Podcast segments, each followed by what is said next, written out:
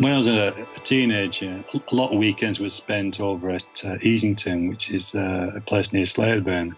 My father was a member of the uh, Burnley Archaeological Society, and there was a dig at Easington, and most weekends were spent there camping, and they had a Easington Brook as, as, it, as it came through these fields, and I spent hours and hours either building dams or or just messing around creating a stone stacks there. I think, and that was uh, many years ago.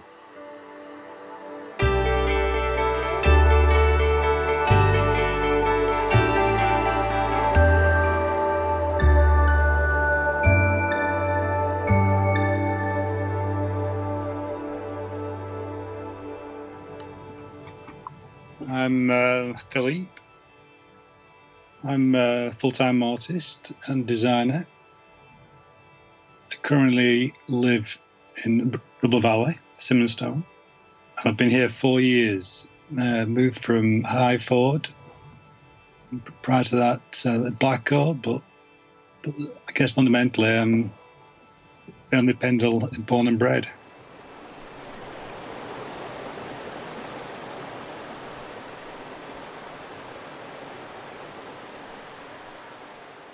Initially always enjoyed uh, drawing and art all through O level and A level. I had the same art teacher as well, which was um, quite key, I think, to me actually pursuing my final career.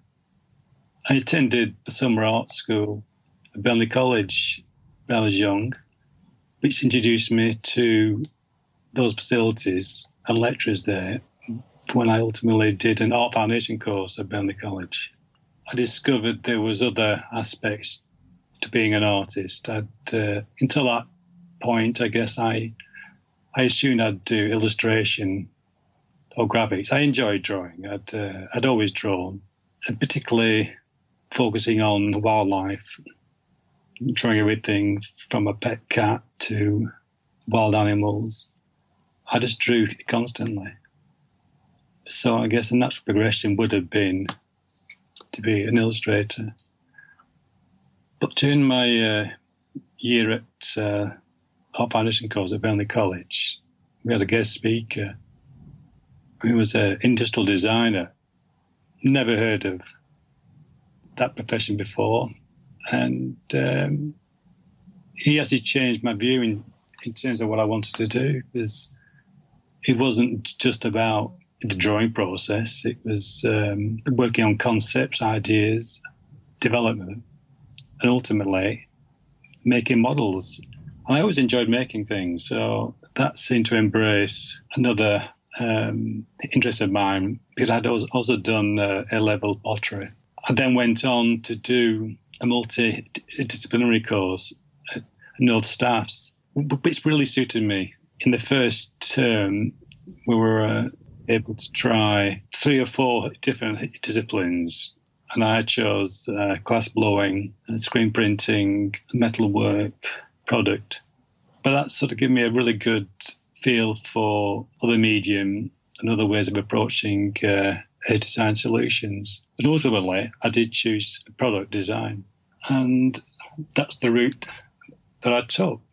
When I first graduated, I initially became a freelance had a studio space in Burnley within the Weavers Triangle. And I got a few good clients, the main one being the Prestige Group, and enjoyed uh, quite a few years working with them on new concepts and also uh, producing scale models for the marketing department, and that sort of honed my 3D making skills, which has come into more use in the latter years regarding doing uh, sculpture.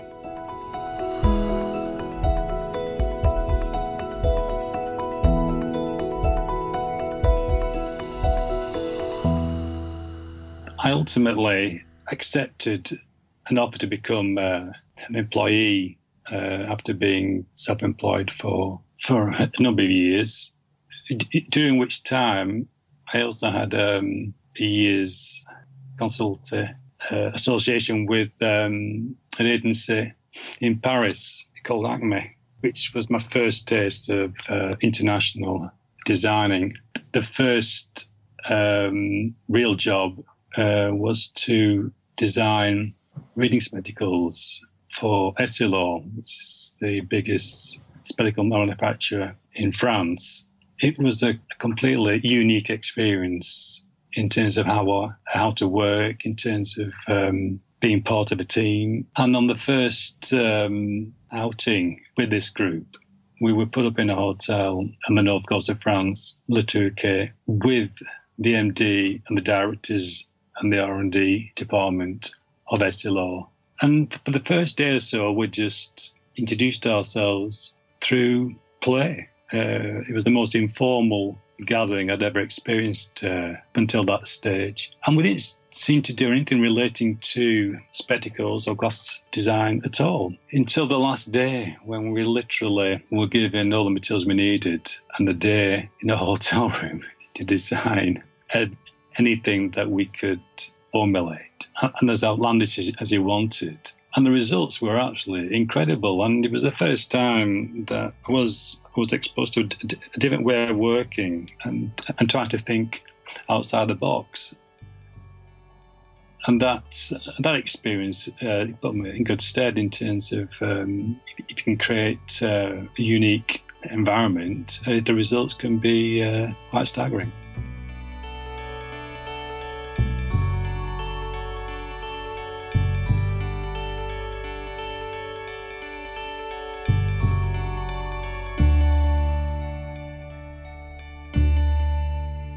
I worked at, um, at the Prestige Group in Burnley for a, a, couple of years, and then there was a management buyout, and I was working. Started working for a, a department which was the medical side, which was a new placing division of the Prestige Group, and I got on particularly well with the uh, the chief uh, designer in that department. And I was um, I was fortunate to be part of a brand new project, which was to develop a, a stovetop sterilizer. Initially, they were working with WHO and UNICEF and was a glorified pressure cooker.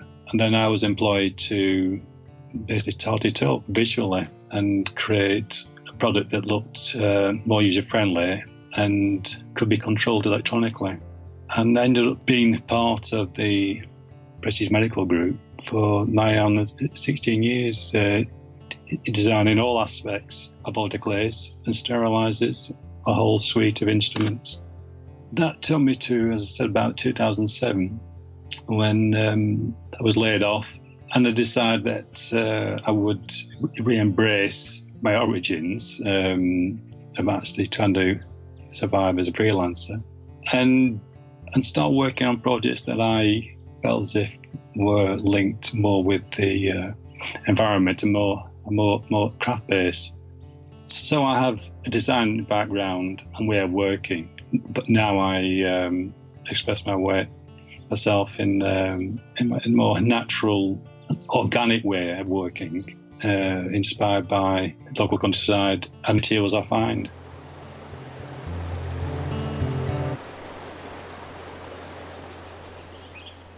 When I uh, first started um, looking at a sculpture or, or actually making things with natural materials, I, I started initially working on practical uh, products that could be utilized in the garden or as the home, but actually utilizing natural materials. During the winter months, it would it would go quiet, and I would invariably go on a long walk and I got in the habit of actually creating what I call spontaneous natural sculptures. In other words, I would just choose a location that felt inspired by, and if it had a range of natural materials lying around, I'd then put them together, whether in an abstract way or in a, a more more figurative um, form. And other than actually creating stone stacks, we got in the habit of doing over a period of time within rivers because of the uh, availability of materials. I also found uh, the rivers were a good place to to actually sit and contemplate, and also to um, experiment with natural form. The art of doing a stone stack uh, helps you with the, with that's again a sense of materials. When you get a random large stone or pebble, and you find the, the, the center of gravity, and, and you can and you can balance it. It's sort of it sort of brings you in tune with with natural materials and uh, your environment, as well as being a nice, quiet, tranquil location. I also managed to create temporary counterbalance pieces as well. I'd find um, a broken branch or um, a large twig that had been floating in the river, and and actually bounce it on a large boulder, and then add smaller pebbles uh, either end of the driftwood.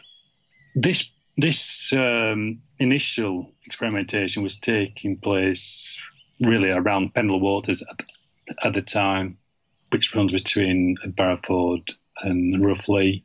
So I did a lot of work there, and I, I did build up quite a portfolio of images because with all these uh, natural pieces, um, they could last they could last a few days, but ultimately they're ephemeral and they, they, they do disappear. So it relied on that capturing the moment on camera, which is another of my hobbies and uh, passions. I um, I do like photography.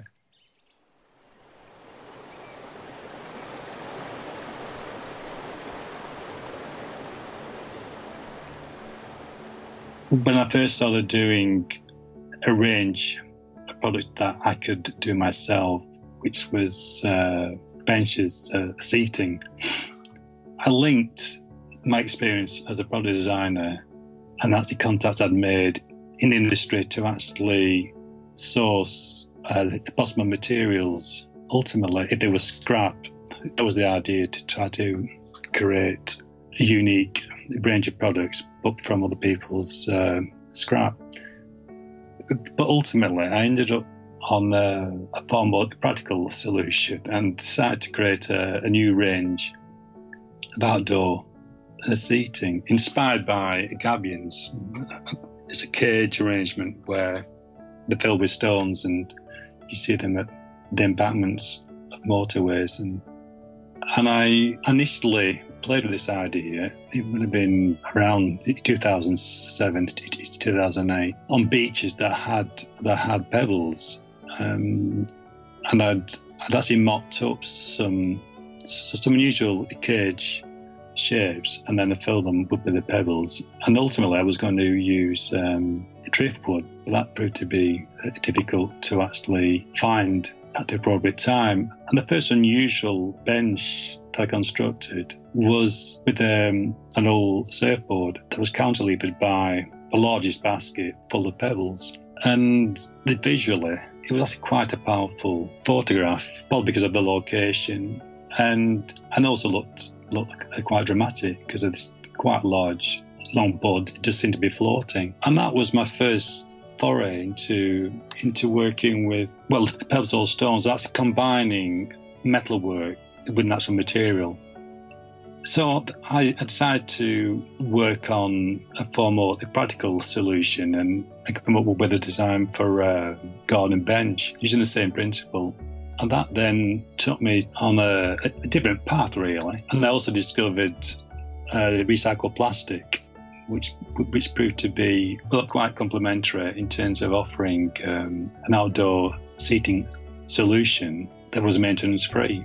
And that's what started me on the path of also offering um, outdoor furniture as well as experimenting with uh, natural sculptures.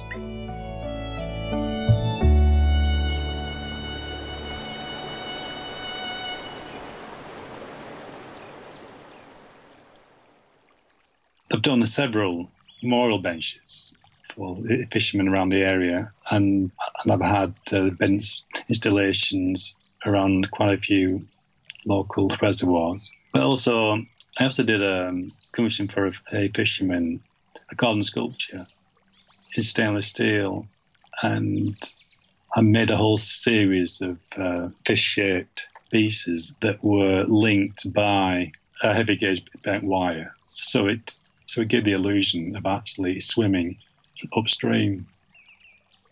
Most other items are actually bench linked, where I've actually claimed the stone from from uh, from riverbanks to, to include within a bench, bench design that is that then feels as if it is part of the environment because uh, it has elements of the uh, local materials in it. But I guess the aspect with the rivers and the area is, is actually it's just uh, a constant uh, draw on inspiration. There's one particular uh, location where I've actually photographed prototype uh, products and um, again, it's a brook.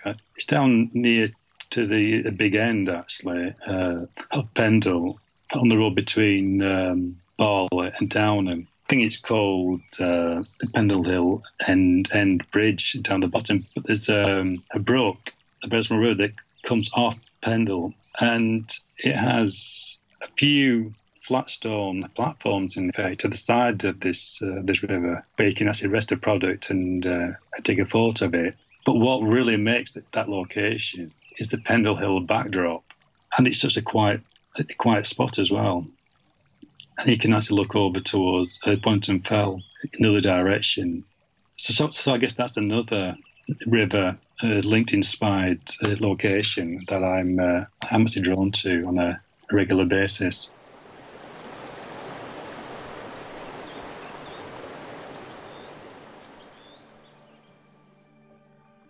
an uncle, I guess, was was was a, a big influence on me. He was um, an architect. He, he, would actually sketch and draw when he visited, and I was I was always mesmerised by this incredible skill and also the imagination. Uh, so from a very young age, I was very fortunate to, to be exposed to this um, very talented uh, individual and and uh, a very nice person. I think I mentioned earlier that uh, at school I had the same art teacher from day one at senior school right through to to sixth form doing my A levels. Um, and he sadly passed away earlier this year. And I was I was so uh, pleased that I, I, did manage to, to actually catch up with him last autumn and spend a bit of time with him because he because he was huge huge influence. He um, he was quite an aspirational uh, teacher. He was he was he was very different from all other teachers that I had at school in the way in the way he dressed and uh, and the way he interacted with his pupils. He um, if I ever had any doubt um, actually having a, an autistic talent, he would he would definitely put you right. He he, uh, he was very very encouraging. He was also the first person to ever ask to invite me to speak about uh, my career. He tracked me down and and wanted me to uh, to give a talk to uh, his pupils on what it was like to be a product designer. And it was a real ego boost, but I also understood the importance of passing on your experiences and the message because, as I said uh, previously, I, I recall it was a turning point for myself at Burnley College, our foundation course, when this industrial designer came in to give a talk.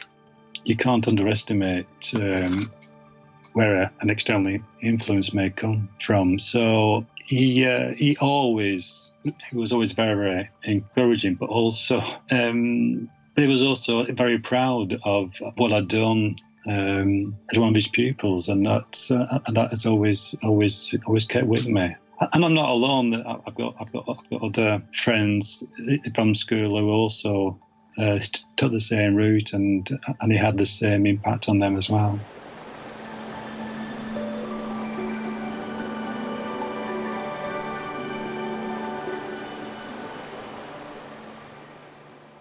I've got two different hats, really. I've got that of a, a designer, because that's what my degree is in product design. And then I have one as an artist now.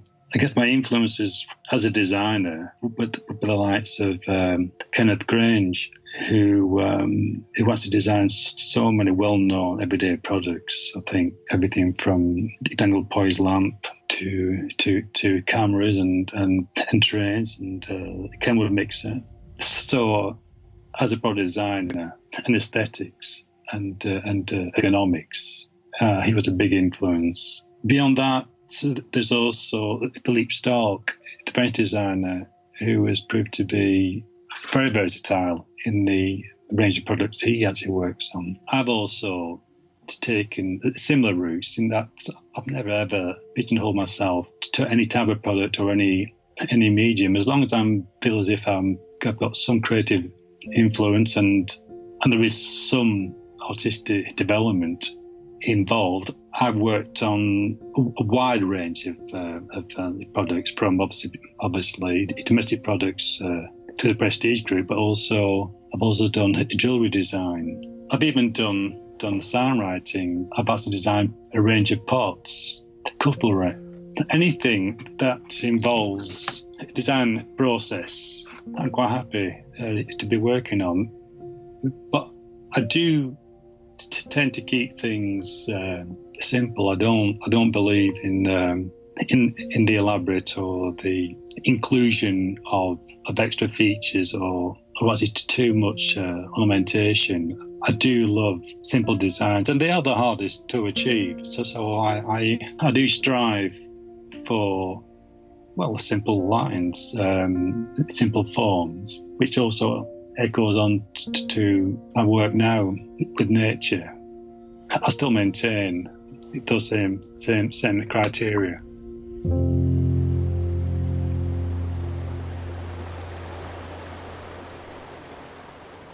As a designer, um, whilst I was at uh, looking for the Prestige Medical Group, I was nominated for the Prince Philip Designers Prize in 2000. I'd been working on um, a smaller a sterilizer product specifically for the dental market, and it was quite a revolutionary looking product at the time, and the only one dedicated to uh, dental handpieces.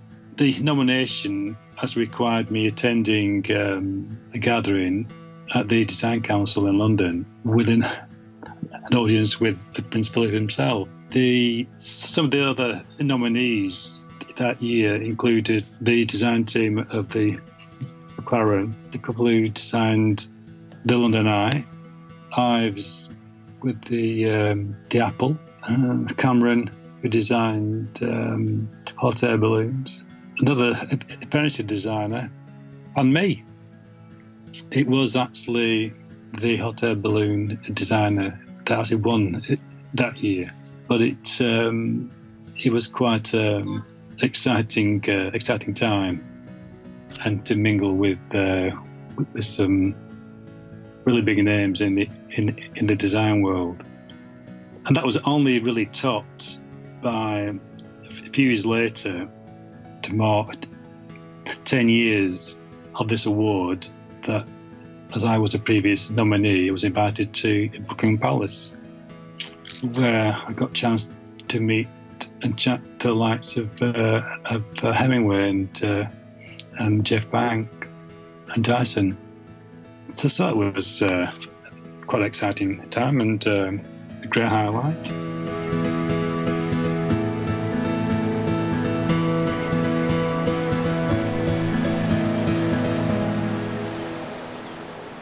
In terms of um, working as an um, artist, environmental artist, sculptor, been able to do a large scale install on Pendle Hill, endeavour to be one, but um, I guess it's um, a huge achievement on scale alone. Uh, I'd never attempted or even even experimented with anything like this previously. Um, it's only because I was really determined to actually do something on the hill, which I thought about previous years. Uh, never permanent, but uh, as an artist had to make a mark. It was sort of the biggest uh, canvas in, in, the area. Um, so when the opportunity arose to mark the 400th anniversary of the Pendle Witches trial, this ambition was realised. And uh, I have actually conducted uh, three other installs on the hill since, but as the 1612 was the first, the first one, uh, that will always be cherished achievement in my eyes. They're both actually a physical achievement and also experiencing a wide mixed emotions of, the uh, of the public response was also a, an eye opener. In the same year, I um, I started the uh, the first series of, of, natural sculptures at Aitken Wood, which is now the uh, Pendle Sculpture Trail, which I'd uh, I got to know quite well through doing the 1612 install on Pendle Hill because it's it was the best vantage point, square on to the hill itself at elevation for me to get my head around how to go about putting these huge numbers and having them square and that's looking right perspective wise. The install on the hill and also the Pendle Sculpture Trail have been hugely beneficial in terms of the launching me as an artist, as um, a sculptor. And I guess the most exciting location I've worked on through that has been doing an install, uh, a permanent one, in Moscow. It's uh, a place called the Village, where where there's quite a few rich oligarchs live, and um, I got through the wonders of the World Wide Web and, and posting images of my creations on the, on the sculpture trail. I was invited to create uh, several pieces in the grounds of a very large house just outside Moscow. And that was, I guess, up to date, has been the most exciting uh, job opportunity destination. And I also ended up going over three times in, in that year, which was uh, 2014. And I also experienced different weathers. The first time was in the first week in March. It was cold. Uh, I think I was the only foolish person around who didn't wear a hat. As I as I come from the north of England, I didn't think uh, a hat was needed, but they are in those places. I then experienced the spring, which was uh, very pleasant, and then I did the major installs in July, and it was unbearably hot. So a huge continent with um, with actually challenging uh, weather conditions.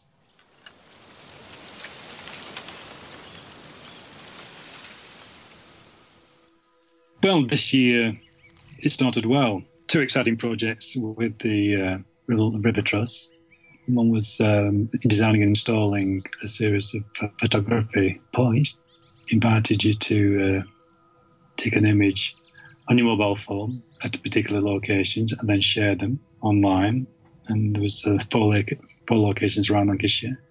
And also install a first bench over at Witton Park I also had um, a couple of interesting um, garden projects for private clients, but as with everything else at the moment, it's on hold.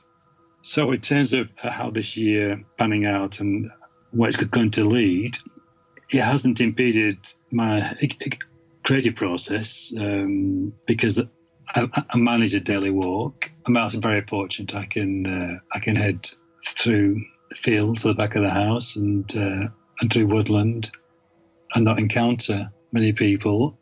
And because it is actually much quieter, I'm actually uh, uh, getting a lot of uh, great nature shots. And also, I've, I've actually uh, started some little, little projects of, of, my own from this particular uh, hawthorn tree with a backdrop up Pendle Hill, from the Sabden side, that is, um, that I'm actually photographing every week from the same spot and seeing how that fills out and changes and responds to the environment, as well as doing um, a bit of uh, spontaneous uh, land art and finding natural pieces of material um, that I carry back that I use for inspiration or on little projects which I, uh, have no problem uh, being actually motivated to do. I, uh, I enjoy working on ideas, and it is an opportunity to actually try out concepts and um, and different um, different thought tracks, which doing a normal uh, a busy year you find it's actually hard to find time to, to actually devote attention to. But this has been uh, the opportunity. So I have embraced that aspect of it. I guess it's just um, the lack of being able to actually uh, travel further afield is the biggest uh, change at the moment. So the year will will obviously take a different route, but in terms of a creative process, it's uh, it's most of an exciting one because um, I'm going to end up with um, a body of work now, which has been um, forced through a change of circumstances, and also very lucky that the weather has allowed for outside exploration. And uh, at the moment, I'm thinking that I can uh, possibly have an exhibition of work which has been initiated by these current um, circumstances, um, strange as they are, it does offer different opportunities. So it's try and look on the positive side. It'll have um, ho- hopefully a different but exciting outcome.